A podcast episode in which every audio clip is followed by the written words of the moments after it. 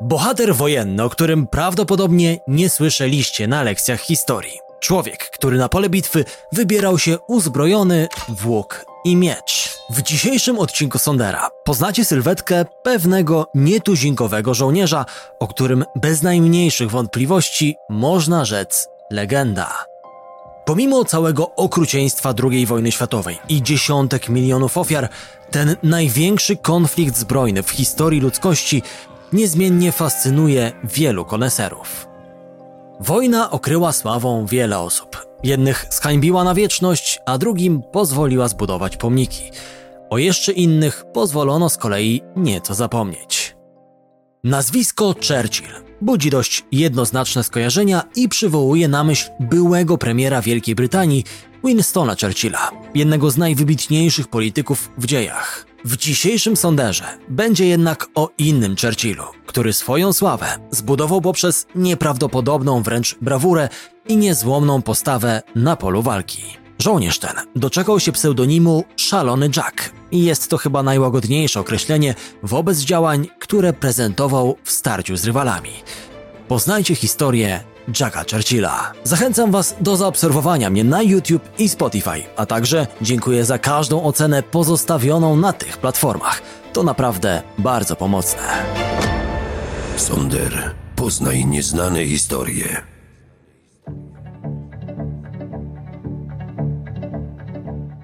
Jack Churchill, a właściwie John Malcolm Thorpe Fleming Churchill, urodził się we wrześniu 1906 roku na wyspie Ceylon, która niemalże do połowy XX wieku była kolonią Imperium Brytyjskiego. Obecnie ten teren znany jest wszystkim jako Sri Lanka. Tak egzotyczne miejsce urodzenia Jack zawdzięcza swojemu ojcu. Alec Fleming Churchill pracował jako wysoko postawiony urzędnik i często musiał podróżować służbowo, a w ślad za nim ruszała jego żona, Elinor Elizabeth. Tworzyli szanowaną rodzinę, której dobrze wiodło się pod względem finansowym. Miał dwóch młodszych braci, Tomasa i Roberta. Obaj zrobili dużą karierę w wojsku i zostali zapamiętani jako jedni z tych bardziej zasłużonych. Pierwszy z nich osiągnął stopień generała dywizji i dożył sędziwego wieku, natomiast drugi zginął podczas tzw. Tak operacji Pedestol w 1942 roku jako porucznik marynarki. Młody Churchill bezproblemowo ukończył prywatną szkołę King William's College na wyspie Man, a następnie zapisał się do Królewskiej Akademii Wojskowej w miejscowości Sandhurst, która szkoliła przyszłych oficerów. W 1926 roku pojechał do Birmy, leżącej w południowo-wschodniej Azji kolonii brytyjskiej i należąc do pułku manchesterskiego, odbył swoją pierwszą służbę. W Birmie przejechał motocyklem drogę z Rangun do Pune, by zaliczyć tam specjalne szkolenie. Odległość między tymi miastami to ponad 4000 kilometrów. Dla niego była to bułka z masłem. Nigdy nie unikał trudnych wyzwań. Zawsze jako pierwszy dążył do wykonywania najśmielszych zadań. Był charyzmatycznym liderem, który przecierał szlaki tym mniej śmiałym żołnierzom. Jack wziął udział w powstaniu w Birmie w latach 1930-32 i za swoją służbę w tym kraju uhoronowany został odznaczeniem. Jack pokochał jazdę na motocyklu, podobnie jak pokochał grę na dudach. To zresztą właśnie ten instrument, denty, stał się po latach jego znakiem rozpoznawczym. Mimo iż stworzony był do walki, to widział świat poza wojskiem. W 1936 roku odszedł z armii i na pewno nie można powiedzieć, że próżnował. Jack miał dużo talentów i postanowił je wykorzystać. Był przystojnym mężczyzną, więc spróbował swoich sił w modelingu. Poza tym pracował na stanowisku redaktora gazety w Nairobi w Kenii. A nawet zagrał epizodyczne role w dwóch filmach: Złodziej z Bagdadu oraz Jankes w Oksfordzie. Jack znakomicie strzelał też z łuku, który, tak jak Dudy, z biegiem lat na stałe wszedł do jego ekwipunku. Operował tym narzędziem tak dobrze, że w 1939 roku wziął udział w Mistrzostwach Świata w łucznictwie, które przeprowadzano w Norwegii. W ramach ciekawostki nadmienię, iż złoty medal na tym turnieju zdobyła Polka Janina Kurkowska-Spychajowa. Pani Janina na światowym czempionacie w łucznictwie łącznie aż 38 razy sięgała po mistrzostwo. Nikt w historii tego sportu nie ma takich osiągnięć. Kto wie, czym jeszcze zająłby się Jack, gdyby nie najazd nazistowskich Niemiec na Polskę. Wybuch II wojny światowej wywołał wilka z lasu. Jack wówczas ponownie wstąpił do pułku manchesterskiego i jako część brytyjskich sił ekspedycyjnych wyruszył do Francji, by pomóc w ewakuacji alianckich wojsk z rejonu Dunkierki. To wówczas w pewnej małej wiosce na północy Francji miało miejsce jedno z najsłynniejszych dokonań Jacka, które obrosło prawdziwą legendą. Pod koniec maja 1940 roku niemieckie wojska zepchnęły aliantów do głębokiej defensywy i zmusiły do ostatecznej ewakuacji. Jack wraz z kompanami napotkał niemiecki patrol w malutkiej miejscowości o nazwie Lepinet. Sytuacja nie należała do łatwych, lecz postanowił wziąć sprawy w swoje ręce i to dosłownie. To ponoć wtedy wyciągnął łuk, który zawsze zabierał ze sobą i z dalszej odległości posłał strzałę prosto w serce jednego z Niemców.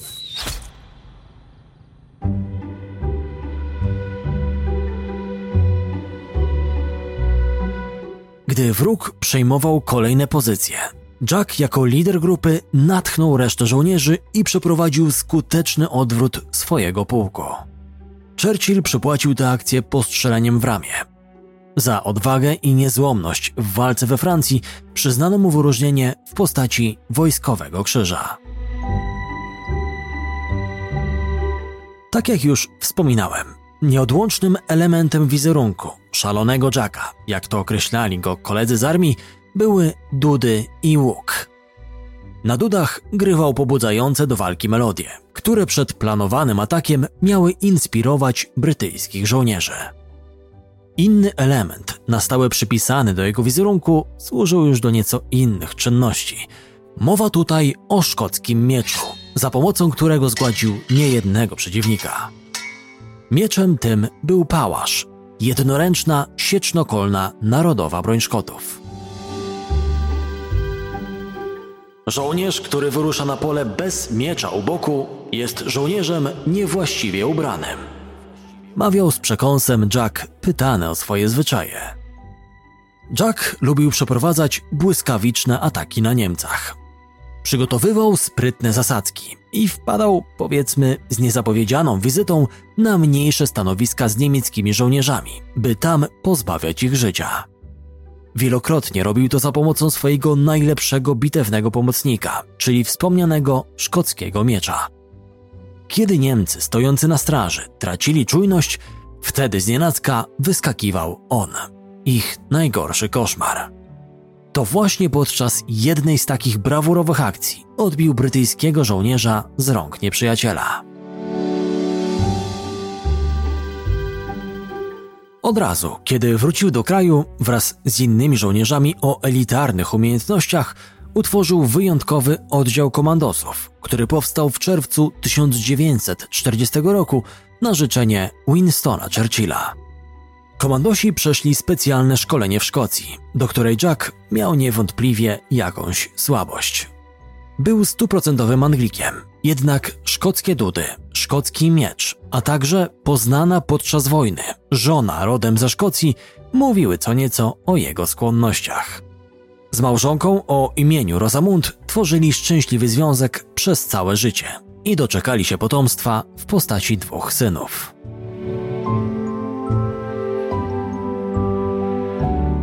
Jack był zastępcą dowódcy batalionu komandosów podczas operacji Archery w Norwegii, która miała za zadanie atak na niemiecki garnizon na wyspie Woksej. 27 grudnia 1941 roku Komandosi na czele z szalonym Jackiem przeprowadzili skuteczną ofensywę na niemieckie stanowiska, niszcząc przy tym wrogą artylerię. Tuż przed atakiem, jeszcze płynąc na statku desantowym w kierunku wybrzeża, Churchill znowu zagrał na dudach motywującą melodię, a potem wybiegł na brzeg jako pierwszy i ruszył wprost w kłęby dymu. Oczywiście mając u boku swój niezawodny miecz. Brytyjczycy zabili wtedy 120 Niemców, a prawie 100 wzięto do niewoli.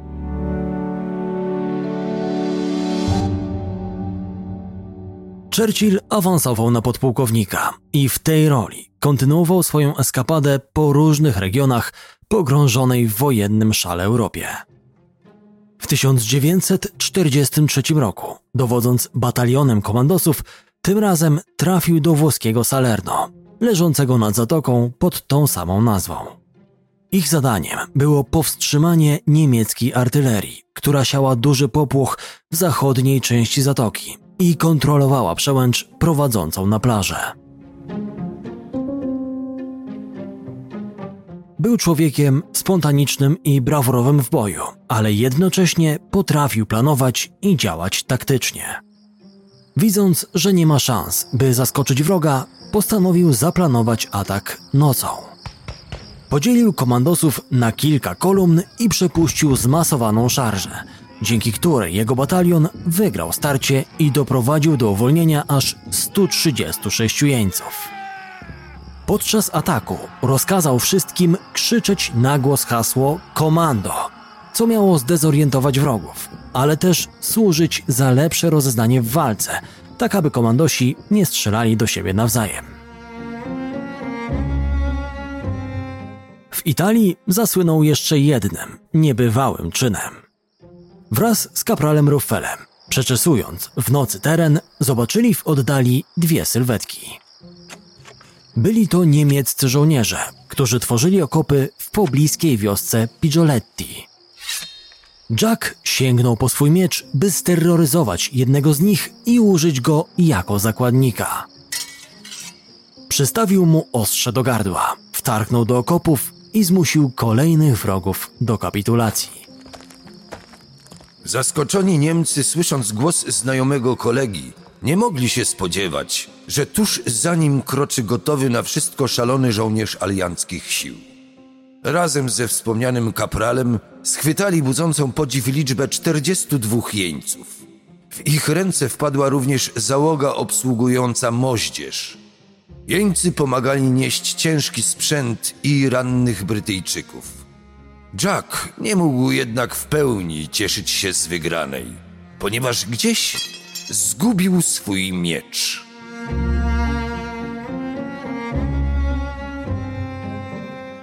Churchill za swoje zasługi we Włoszech otrzymał order wybitnej służby. Na pytanie, w jaki sposób aż tak łatwo radzi sobie z niemieckimi żołnierzami, Jack lubił żartować.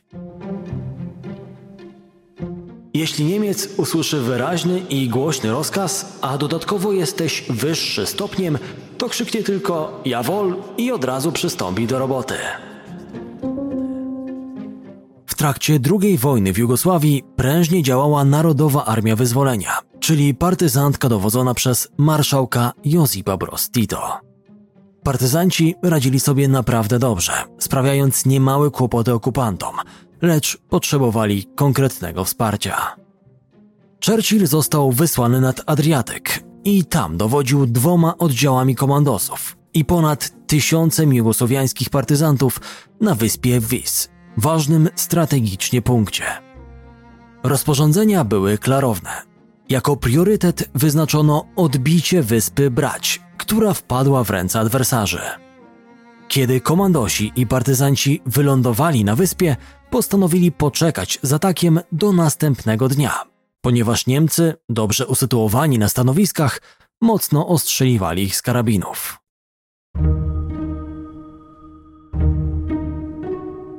Głównym celem była Widowa Gora, leżąca na wyspie na wysokości 750 metrów.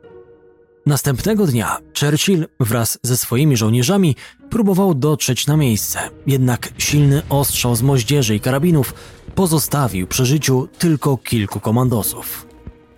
Oszołomiony, pogodzony z losem, Jack pomyślał, że to już koniec.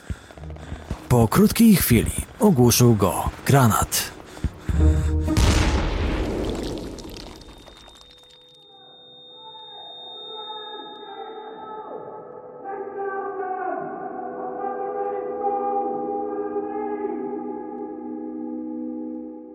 Po przebudzeniu zdał sobie sprawę, że wraz z pozostałymi, ocalałymi komandosami trafił do niewoli. Dowódcą obozu jenieckiego był kapitan Hans Torner. Co ciekawe, Churchill bardzo dobrze wspominał tego mężczyznę, który jako jeden z niewielu Niemców w mundurze potrafił pokazać ludzką twarz. A nawet można rzec, że uratował mu życie. Gestapo miało zamiar rozstrzelać Jacka i resztki jego załogi. Lecz Turner powstrzymał egzekucję i zignorował rozkazy nadane mu przez zwierzchników. Tak jak ja, jesteś żołnierzem. Nie pozwolę, żeby ci cywilni rzeźnicy coś wam zrobili. Nie powiem o otrzymanym rozkazie. Rzekł niemiecki kapitan w stronę bohatera podcastu. Jackowi zaimponowało to do tego stopnia, iż napisał stosowny list, w którym zaprosił kapitana na obiad, gdy tylko wojna dobiegnie końca. Ten kawałek papieru ze słowami Churchilla pomógł później Turnerowi, kiedy ten sądzony był za swoje czyny po schwytaniu przez jugosłowiańskich żołnierzy. Kilka pochlebnych zdań napisanych przez Jacka najwidoczniej uchroniło go przed utratą życia. Panowie byli więc kwita. Niemcy, słysząc to, jak Jack ma na nazwisko, przypuszczali, że może być rodziną Winstona Churchilla, co byłoby nie lada ustaleniem i dużym wydarzeniem. Po przewiezieniu go do Berlina został przesłuchany, a potem trafił do obozu w Sachsenhausen, gdzie przytrzymywany był w specjalnym miejscu, wyznaczonym dla jeńców pod jakimś względem wyjątkowych. Jak się okazało, dla szalonego Jacka przebywanie w obozie koncentracyjnym, jakkolwiek to brzmi, nie stanowiło wielkiego problemu. Szybko znalazł sposób, żeby ponownie zaznać wolności.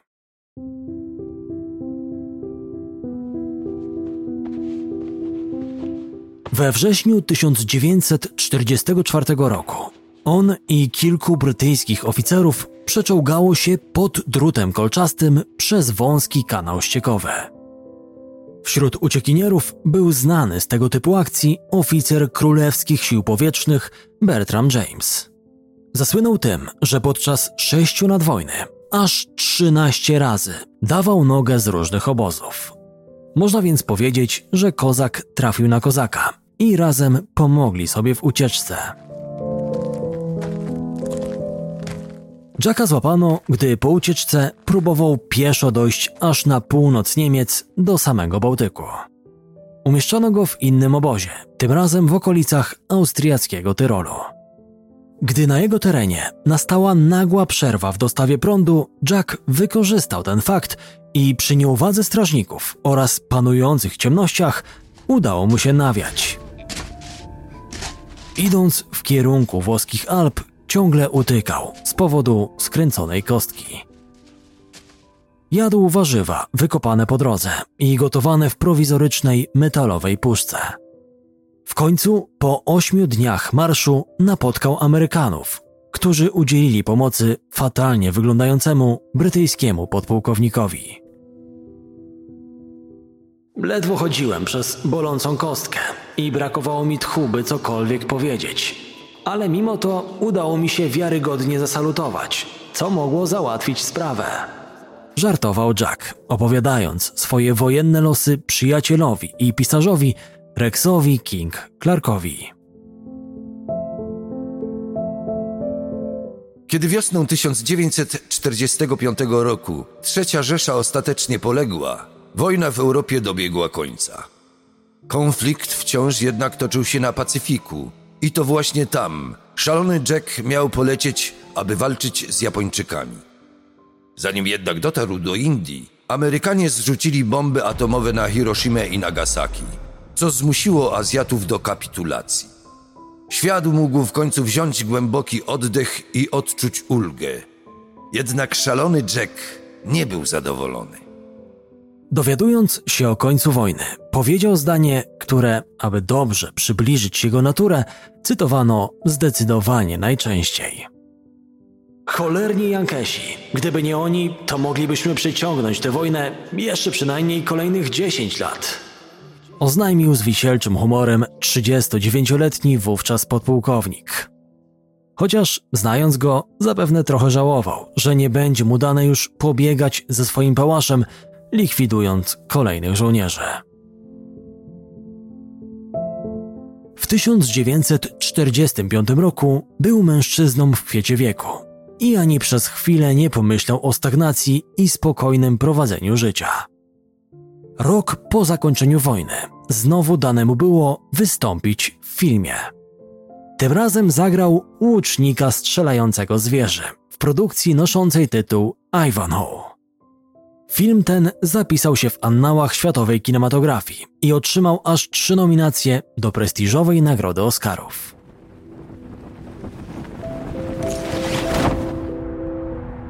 Tęsknił za adrenaliną, więc postanowił ukończyć kurs spadochronowy. Skoki z dużej wysokości nie potrafiły go jednak w pełni usatysfakcjonować. Potrzebował walki i gdy tylko nadarzyła się do niej okazja, od razu ruszał do boju. Palestyna po I wojnie światowej została brytyjską kolonią. Na jej terenie dochodziło do wymian ognia pomiędzy radykalnymi Żydami a arabskimi terrorystami. Został wysłany do Palestyny jako zastępca dowódcy batalionu lekkiej piechoty i na miejscu ponownie wykazał się heroizmem i niespotykaną wręcz brawurą. Brytyjscy żołnierze dostali wiadomość, że żydowska ciężarówka jadąca do szpitala i kierowana przez członków organizacji paramilitarnej wpadła w pułapkę arabskich bojowników. W środku znajdowali się ranni oraz personel medyczny. Brytyjczycy mieli pozostać na miejscach i nie wykonywać pochopnych działań. Lecz Churchill ruszył na pomoc.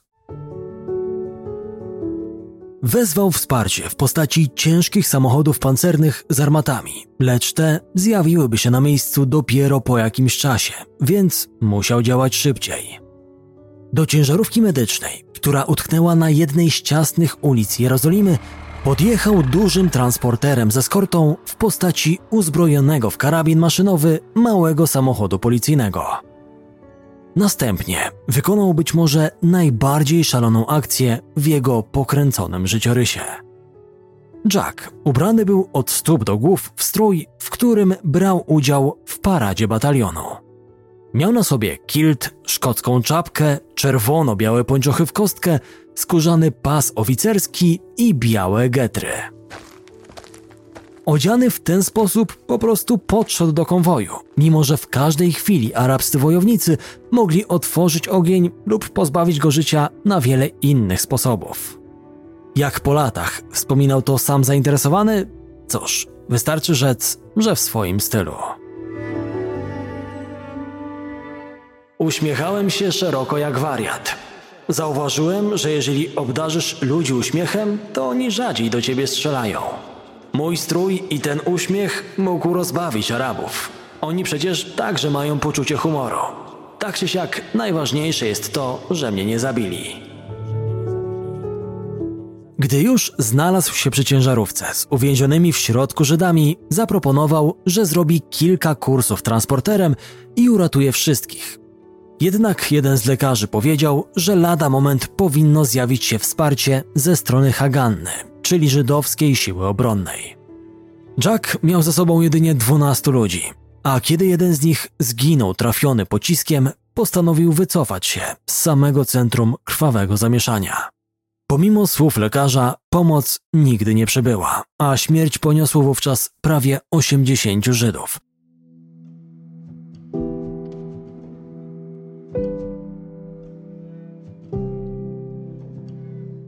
Ryzyko to zjawisko, z którym miał bardzo przyjacielskie relacje, a coś tak banalnego jak strach zwyczajnie po nim spływało. Pomiędzy odwagą a szaleństwem i pomiędzy wariactwem a bohaterstwem przebiega cienka granica, po której stąpał przez całą swoją wojskową służbę, niejednokrotnie tracąc balans. Na zasłużoną emeryturę przeszedł w 1959 roku. Wcześniej zdążył jeszcze wyjechać do Australii, gdzie w Queensland pełnił stanowisko instruktora w szkole walki lądowo-powietrznej. W kraju kangurów pokochał piękno oceanu i surfowanie po tamtejszych wzburzonych wodach. W późniejszych latach pracował w Londynie, gdzie sprawował pieczę nad szkoleniem kadetów, z którymi chętnie dzielił się swoim ogromnym doświadczeniem. Jesień życia spędził w niepodobny do niego sposób. Na spokojnie. Dużo czasu mógł w końcu poświęcić ukochanej żonie, z którą chętnie żeglował po Tamizie. Kiedy jeszcze pracował w stolicy, mieszkał tuż przy dworcu kolejowym. Dojeżdżając pociągiem do dworca, miał w zwyczaju robić pewien stały trik. Otwierał jedno z okien i rzucał z całej siły teczką, patrząc na zdumione miny współpasażerów. Potem, jak gdyby nigdy nic, wychodził z pociągu i wchodził na swoje podwórko, z którego podnosił teczkę. W taki sposób zaoszczędzał trochę sił, nie musząc targać sporego ciężaru. Jack Churchill zmarł w serii 8 marca 1996 roku, będąc blisko dziewięćdziesiątki. Jego życiorys to gotowy scenariusz na film. Postać szalonego Jacka zapewne dobrze przyjąłby się też w jakiejś grze o II wojnie światowej. On swoją bardzo realistyczną grę przeszedł na najwyższym poziomie trudności. I to na jednym życiu.